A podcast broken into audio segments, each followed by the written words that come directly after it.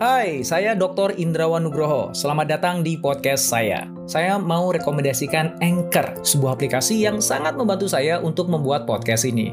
Layanan Anchor itu gratis dan kamu bisa download di App Store atau Play Store atau bisa juga diakses di websitenya www.anchor.fm.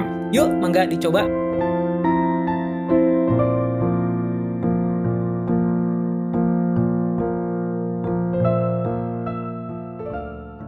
Sekelompok senior eksekutif dari Daimler, perusahaan mobil ternama Jerman, terbang ke San Francisco, Amerika Serikat untuk mencari ide inovasi. Mereka punya satu kekhawatiran. Pada saat itu, merek mobil andalan mereka, yaitu Mercedes-Benz, telah sangat berasosiasi dengan generasi baby boomer mereka khawatir Mercedes nggak bisa connect dengan generasi baru saat ini. Mereka berharap bisa dapat wejangan inovasi dari para ahli di lembah silikon terkait produk mobil yang diinginkan anak muda di Amerika. Dan ternyata apa yang mereka temukan di sana sama sekali jauh dari bayangan.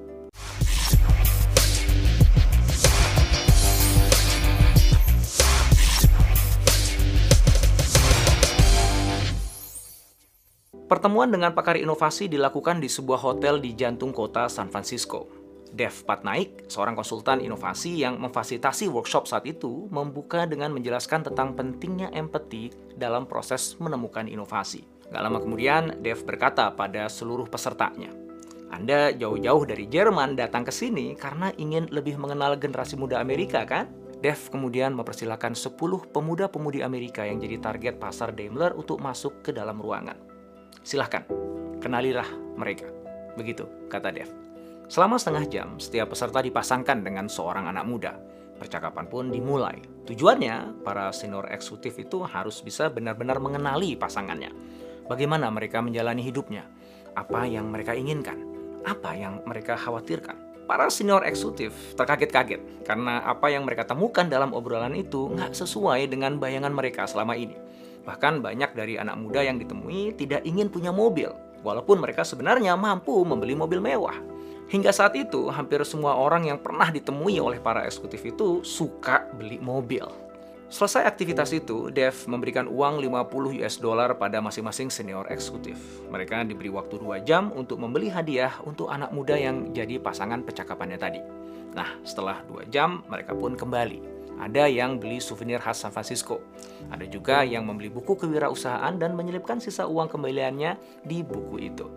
Mereka kemudian diminta untuk memberikan hadiahnya langsung pada yang bersangkutan dan melihat bagaimana reaksinya. Hai, sebelum kita lanjut podcastnya, kamu sudah pernah dengar Anchor kan? Anchor adalah all-in-one podcast editing platform yang saya gunakan untuk rekaman, edit suara, tambah lagu, dan semua hal dalam pembuatan podcast yang sedang kamu dengerin ini. Anchor bisa membantu kamu bikin podcast kamu sendiri loh. Caranya gampang, tinggal download dari App Store atau Play Store, atau bisa juga diakses di www.anchor.fm. Download Anchor sekarang ya. Sebuah hadiah yang kita berikan pada seseorang mencerminkan siapa kita dan apa persepsi kita pada orang itu sebuah souvenir khas San Francisco. Apa menariknya itu untuk warga San Francisco? Itu tanda bahwa si senior eksekutif itu masih fokus pada dirinya sendiri. Dia sama sekali nggak mengenali pasangan percakapannya. Sementara si pemuda yang menerima buku kewirausahaan sangat terharu menerimanya. Ternyata dalam percakapan mereka, si senior eksekutif menangkap keinginan mendalam dari pemuda tadi untuk menjadi seorang wirausahawan. Hanya saja dia nggak tahu harus mulai dari mana dan dia juga masih kesulitan dalam mengumpulkan modal. Buku yang dihadiahkan itu adalah wujud kepedulian sang senior eksekutif. Nilai uang yang diselipkan di buku itu memang gak seberapa, tapi itu adalah simbol dukungan pada si pemuda untuk segera memulai usahanya. Bagi si pemuda, kepedulian dan dukungan itu adalah hadiah yang sangat istimewa. Keesokan harinya, semua senior eksekutif terbang kembali pulang ke Jerman dengan membawa hadiah spesial. Hadiah yang bukan berupa barang atau uang, melainkan sebuah pemahaman yang mendasar bahwa mereka tidak akan pernah bisa berinovasi jika mereka tidak benar-benar memahami siapa orang yang hendak mereka layani. Produk itu sama dengan sebuah hadiah. Produk yang Anda persembahkan untuk pelanggan Anda mewakili hubungan yang Anda ingin bina dengan mereka. Sebuah produk hebat akan membuat pelanggan merasa sangat dipahami, membuat mereka merasa spesial. Ketika Anda mampu memberikan hadiah seperti itu pada pelanggan Anda, maka mereka akan terus kembali kepada Anda serta menceritakan produk Anda pada semua teman-temannya.